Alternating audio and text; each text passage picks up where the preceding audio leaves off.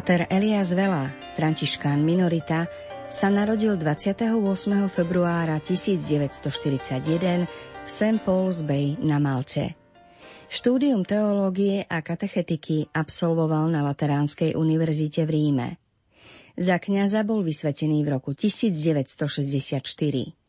V rokoch 1980 až 86 bol provinciálnym predstaveným františkánov minoritou na Malte. V rokoch 1986 až 93 arcibiskupským delegátom pre reholný život na Malte.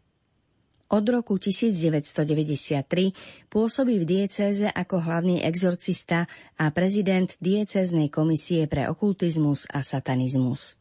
Na Národnom inštitúte pre cirkevné a reholné štúdia 24 rokov prednášal dogmatickú a pastorálnu teológiu. Neskôr tu pôsobil ako sekretár, rektor a prezident. Páter Elias Vela je žiadaným exercitátorom v mnohých krajinách sveta, najmä na témy vnútorného uzdravovania a služby oslobodzovania od zlého ducha. Je autorom mnohých kníh v malčine, angličtine, taliančine, ale aj v slovenčine, češtine a portugalčine. Toľko zo pár faktov o živote Pátra Eliasa Velu.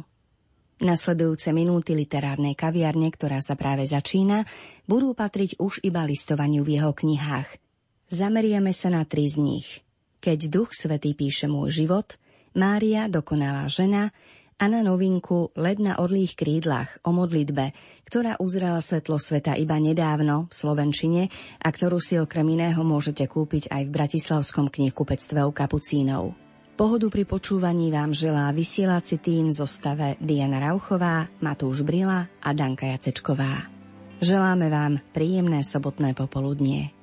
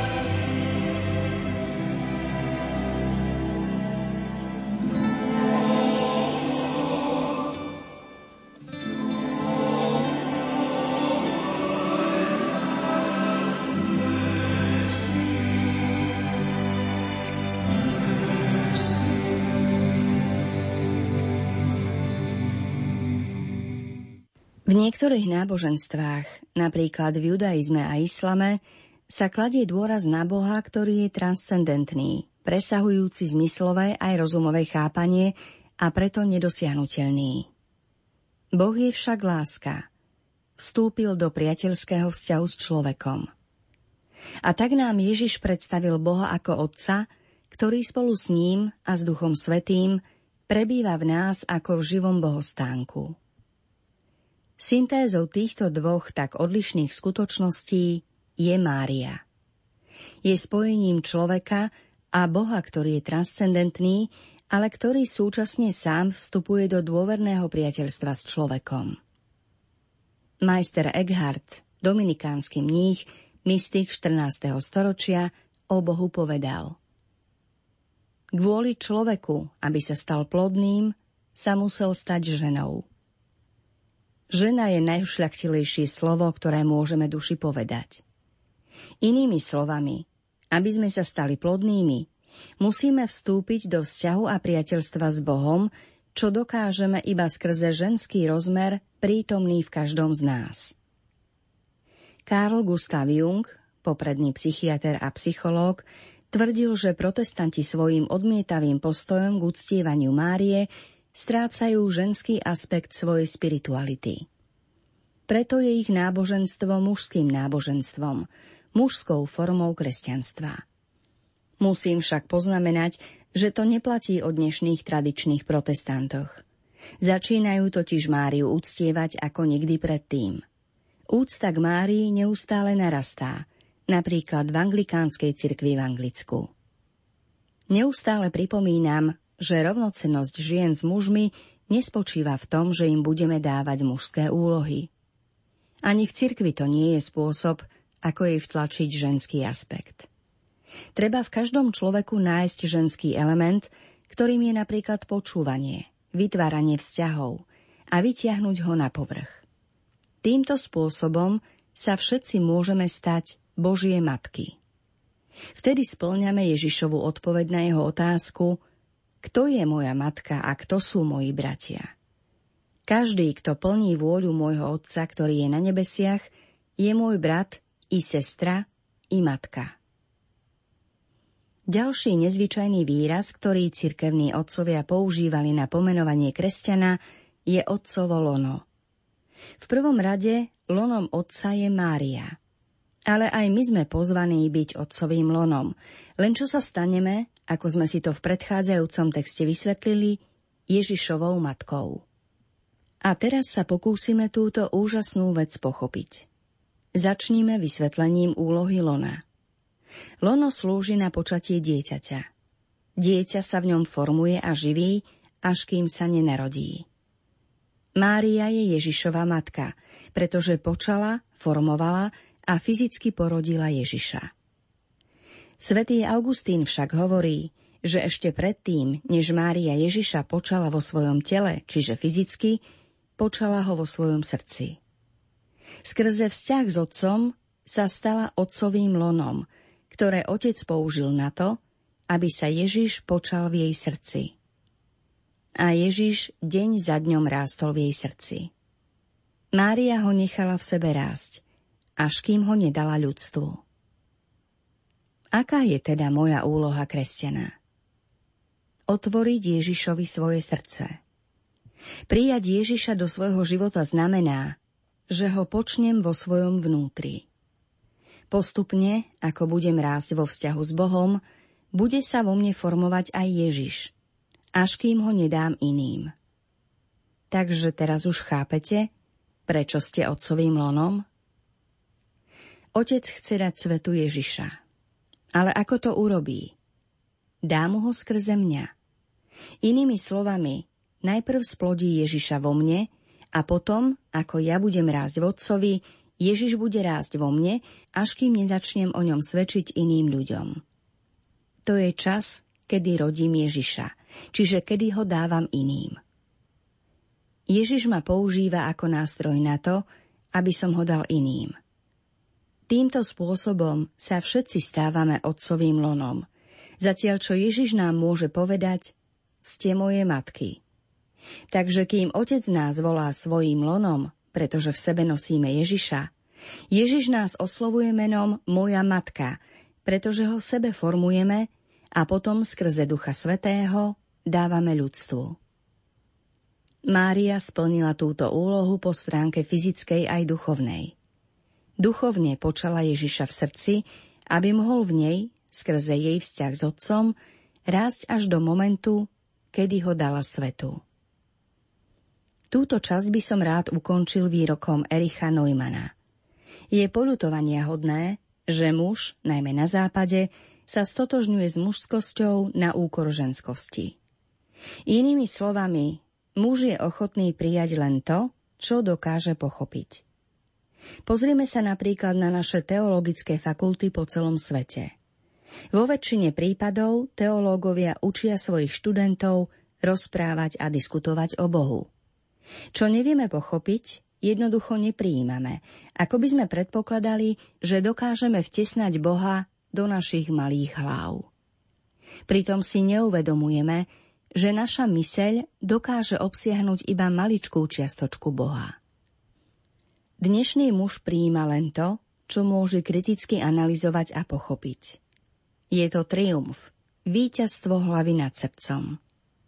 Takto vyzerá naša západná mentalita a kultúra, v ktorej žijeme. V skutočnosti nám však chýba veľmi dôležitý prvok celistvého, integrálneho muža. Práve Mária je syntézou ženskosti a mužskosti. Je poslaná medzi nás, aby obnovila človeka hlavne v jeho ženskosti. Dovolte, aby som vám položil veľmi jednoduchú otázku. Aký je váš modlitbový život? Je to diskusia s Bohom alebo príjmanie Boha v láske? Je to len mužská modlitba, riadená rozumom, alebo ženská modlitba, založená viac na vzťahu ako na chápaní? Ak sa snažíte Boha pochopiť, potom s najväčšou pravdepodobnosťou nikdy nedospojete k úplnému prijatiu Ježiša do svojho života. Dúfam, že teraz je už jasné, prečo tak veľmi potrebujeme Máriu vo svojom živote. Vo väčšine kresťanských krajín s prevládajúcim katolickým náboženstvom existuje veľká úcta k Panne Márii. Nie je na tom nič zlé, práve naopak. No je už na čase, aby sme dospeli k prežívaniu osobnej skúsenosti s Máriou. Nábožné uctievanie na to nestačí, pretože ním nedávame Márii možnosť, aby sa dotkla našich životov, aby nám poskytla zážitok svojej prítomnosti. Pozrime sa na rozdiel medzi uctievaním a skúsenosťou z hľadiska modlitby.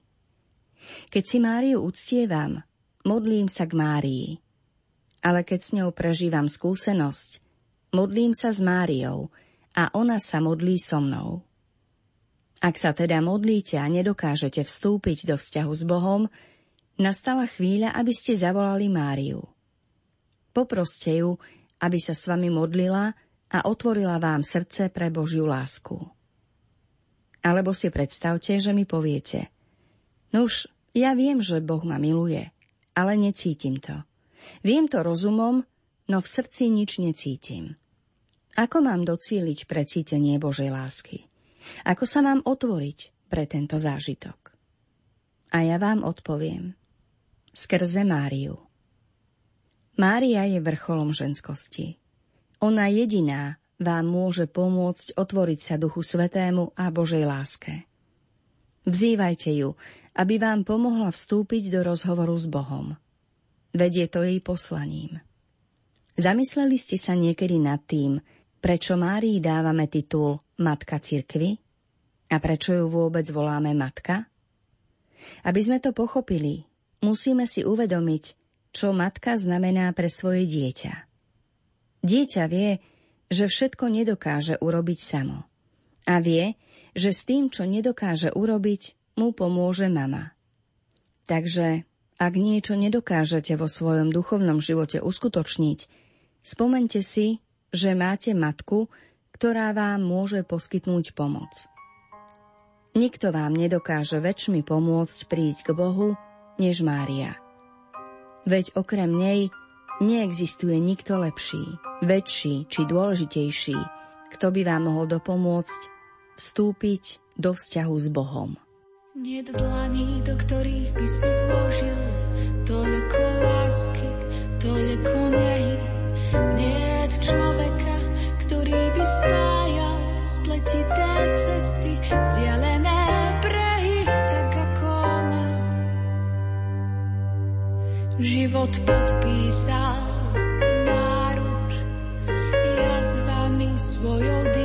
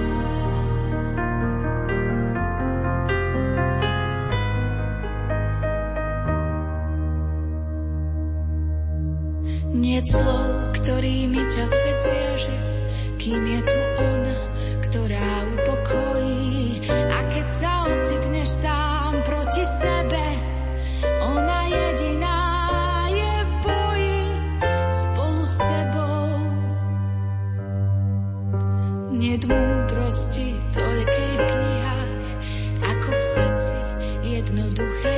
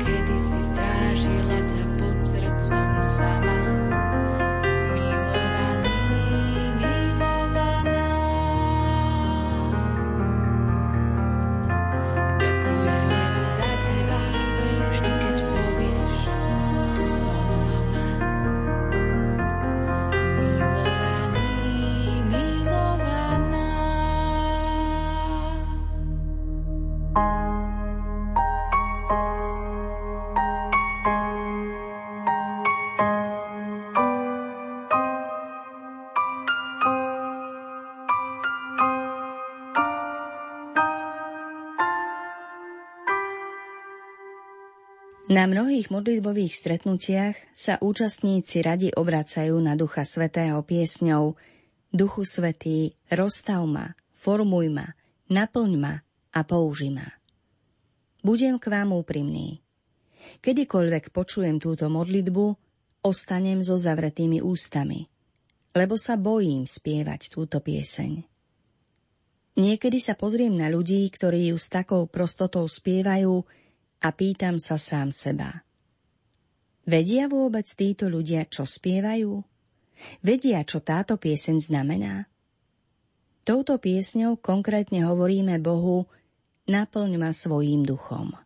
Prvá časť tejto modlitby znie Duchu Svetý, rozstav ma. Toto je najťažšia modlitba. Ak by sme si uvedomili, čo sa modlíme, sotva by sme sa ju niekedy ešte modlili. Viete, čo znamená slovo rozstaviť, roztopiť? Zoberme si sviečku a zapáľme ju. Plameň postupne stravuje celú sviečku. Sviečka stráca svoj tvar a premieňa sa na roztopený vosk, ktorý nemá ani krásu, ani tvar. Sviečka sa mení na masu vosku. Budhisti majú rozprávku o bábike zo soli. Bola raz jedna bábika zo soli, ktorá zbadala veľký oceán. V nemom úžase sa zastavila nad nesmiernym množstvom vody a spýtala sa oceánu. Kto si? Oceán odpovedal. Ak ma chceš spoznať, dotkni sa ma. A bábika vložila svoju nohu do vody. Po chvíli si všimla, že nič necíti. Zrazu si uvedomila, že nemá nohu. Bábika sa s hnevom opýtala oceánu. Prečo si mi to urobil? Oceán odpovedal. Chceš to vedieť? Dozvieš sa to iba vtedy, ak začneš vo mne plávať. A bábika skočila do vody a stala sa súčasťou oceánu. Chápete, čo sa modlíme, keď hovoríme Duchu Svetému rozstav ma? Chápete, prečo sa bojím modliť túto modlitbu? Ak sa modlíme k Duchu Svetému, aby nás rozstavil, hovoríme mu Duchu Svetý, tu som, znič ma. Samozrejme nie v zmysle buddhizmu, ale z kresťanského hľadiska.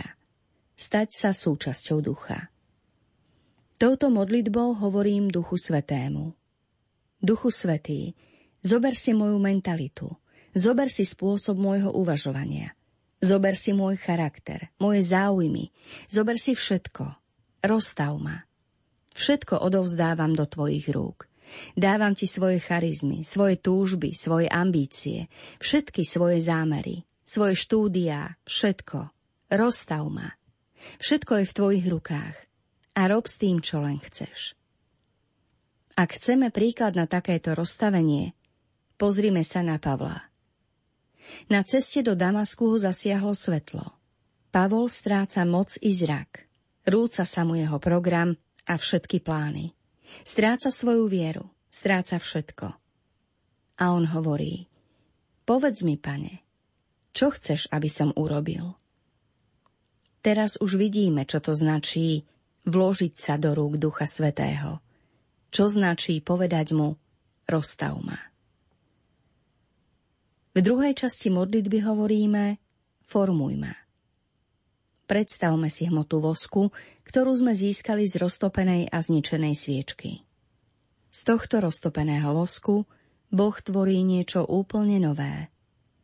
Je pravdepodobné, že to bude oveľa krajšie ako predtým. Že výsledok bude oveľa krajší ako jednoduchá sviečka predtým. Ale na to, aby nás pán vyformoval, najprv nás musí roztopiť. Boh urobil z Pavla vyvolenú nádobu, ale až keď Pavol súhlasil s tým, že ho Kristus rozstaví. Je to iný príbeh ako buddhistický príbeh o bábike, ktorá sa iba rozpustila v oceáne. Boh z rozstaveného vosku tvorí majstrovské diela.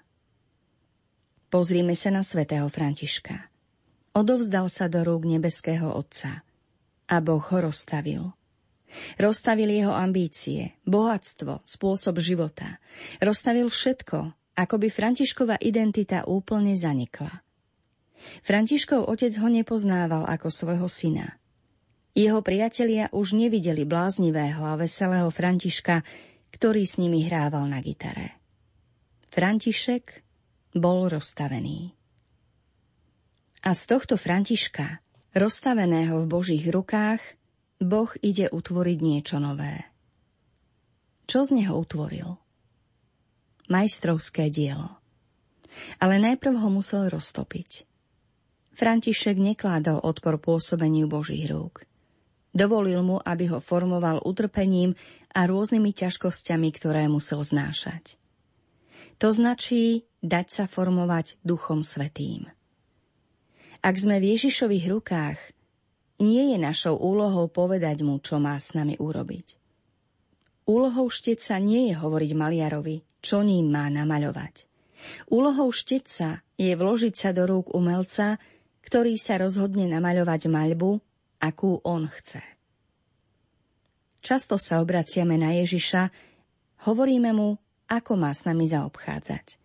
Dávame mu inštrukcie a pritom si neuvedomujeme, že blokujeme Boha v jeho činnosti. Pane, tu som. To je to Márino, hľa služobnička pána.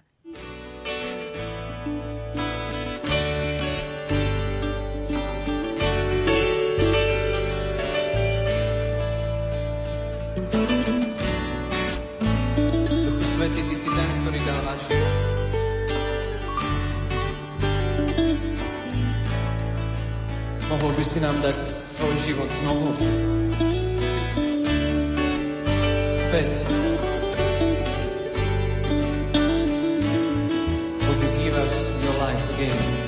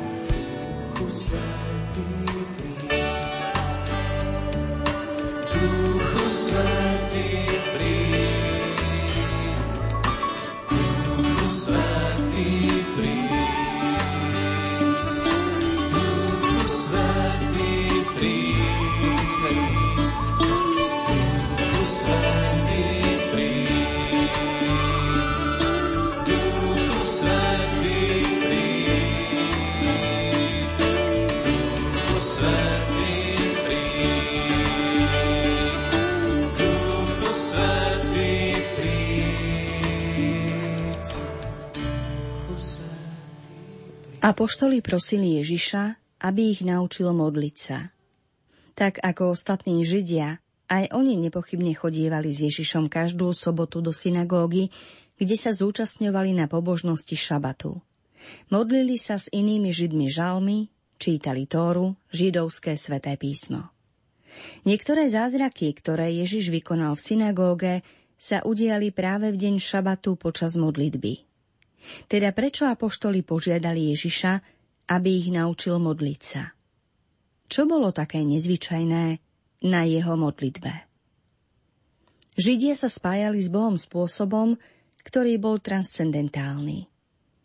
Dvíhali k nemu zrak, uctievali ho v jeho majestátnosti a nekonečnosti.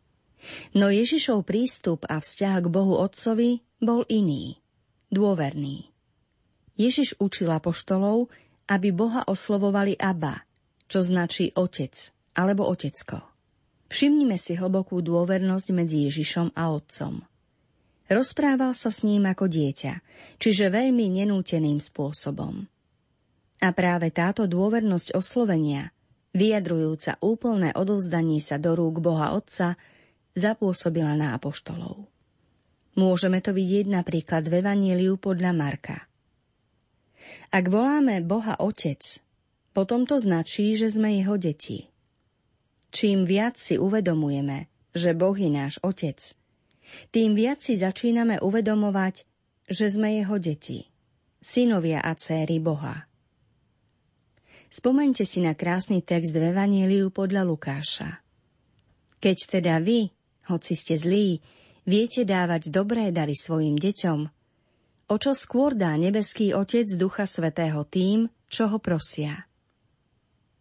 V Bohu je plnosť odcovstva. Záblesk tohto odcovstva môžeme zachytiť v našich pozemských otcoch. Ale pozor, je to len záblesk. Ak vaše dieťa dokáže odpočívať vo vašom náručí, náručí svojho otca, o čo viac by ste sa mali aj vycítiť bezpečne a uvoľnenie v náručí svojho nebeského Otca a pod jeho ochranou. To vás privádza k úplnému odovzdaniu svojho života do Božích rúk, k vedomiu, že ste synom alebo dcérou nebeského Otca. Často túžite zažiť pocit, že Boh vás miluje. Tento zážitok však úplne závisí od toho, ako dôverne a hlboko ste vy sami zažili a zažívate pocity dieťaťa, syna alebo céry. V tom spočíva celý rozdiel medzi kresťanom a pohanom – Ježiš nám povedal v Evaníliu podľa Jána, že ide k Otcovi pripraviť nám miesto, obydlí v jeho domove, v nebi, aby sa pre nás stal naším domovom. Nech sa vaše srdce nevzrušuje. Veríte v Boha, verte aj vo mňa. V dome môjho otca je mnoho príbytkov. Keby to tak nebolo, bol by som vám povedal, že vám idem pripraviť miesto? Keď odídem a pripravím vám miesto, zasa prídem a vezmem vás k sebe, aby ste aj vy boli tam, kde som ja. Aké vzrušujúce je poznanie, že keď sa vrátim k Otcovi do neba, nájdem tam svoj príbytok. To je dôvod, ako hovorí Pavol, pre ktorý môžeme vo svojom srdci zvolať Aba Otče. Byť synom alebo dcérou znamená stať sa podobným dieťaťu. V Evanieliu podľa Matúša nám Ježiš hovorí, že ak chceme vojsť do nebeského kráľovstva, musíme sa správať ako malé deti. Osobnosť dieťaťa je zvyčajne nezrelá. Je v ňom nestálosť a žiarlivosť, vyznačuje sa sebeckými reakciami a hašterivosťou. Malé dievčatá a chlapcov skutočne nemôžeme pokladať za vzoricností. A čo sme ešte nespomenuli? Ich nezbednosť? V tú hodinu pristúpili k Ježišovi učeníci a pýtali sa, kto je podľa teba najväčší v nebeskom kráľovstve? On zavolal k sebe dieťa, postavil ho medzi nich a povedal Veru, hovorím vám, ak sa neobrátite a nebudete ako deti, nevojdete do nebeského kráľovstva. Kto sa teda poníži ako toto dieťa, ten je najväčší v nebeskom kráľovstve. A kto príjme jedno takéto dieťa v mojom mene, mňa prijíma. Samozrejme, Ježiš nás nevyzýva, aby sme napodobňovali detské správanie. Ide mu o to, aby otcovia a matky nezabúdali, že aj oni zostávajú synmi a dcérami. Že vzťah s ich rodičmi pretrváva a udržiava ich postavenie dieťaťa. Pozrite sa na márnotratného syna. Opustil domov a svojho otca. Nevieme síce prečo. Možno boli medzi nimi nezhody. Pravda je, že si prestal všímať rodinu i otca, no napriek tomu zostával jeho synom. Bez ohľadu na to, kam človek ide a čo robí, zostáva dieťaťom svojho otca a matky. Aj keď sa marnotratný syn dostal až na dno svojej tvrdohlavosti, bol stále synom. A tak si raz, keď trpel hladom, spomenul, že v dome jeho otca je dostatok jedla. A vrátil sa tam. To isté platí aj o vás. Vstaňte a utekajte do domu svojho otca. Teda bez ohľadu na to, v akej situácii sa ocitnete a kedy sa to stane, pamätajte si, že je tu Boh, ktorý zostáva vždy vašim otcom. Preto sa k nemu vracajte vždy, keď potrebujete uzdravenie, keď si potrebujete odpočinúť na jeho pleci, keď potrebujete čokoľvek. Pozýva vás, aby ste sa k nemu obrátili v každej situácii, v ktorej sa ocitnete. Obráťte sa k nemu ako marnotratný syn vždy, keď spáchate hriech. Boh Otec vás nikdy neodmietne a nevyhodí vás zo svojho domu. Nothing can wash away my sin. Nothing can wash away my sin. Nothing can wash away my sin. Nothing, nothing. Nothing but the blood of Jesus. And nothing can make the devil run. Nothing can make the devil run. Nothing can make the devil run. Nothing, nothing, nothing but the blood of Jesus. Milí poslucháči, 2. septembrová literárna kaviareň sa pomaly končí. Listovali sme v rámci v knihách Pátra Eliasa Velu a veríme, že sme vás navnadili natoľko, že toto nami začaté listovanie dokončíte vy sami. Myslím, že to bude stať za to. Za pozornosť vám ďakujú Diana Rauchová, Matúš Brila a Danka Jacečková, ktorá vás dnešnou literárnou kaviarňou sprevádzala od mikrofónu. Prajeme vám aj naďalej pekné sobotné popoludnie.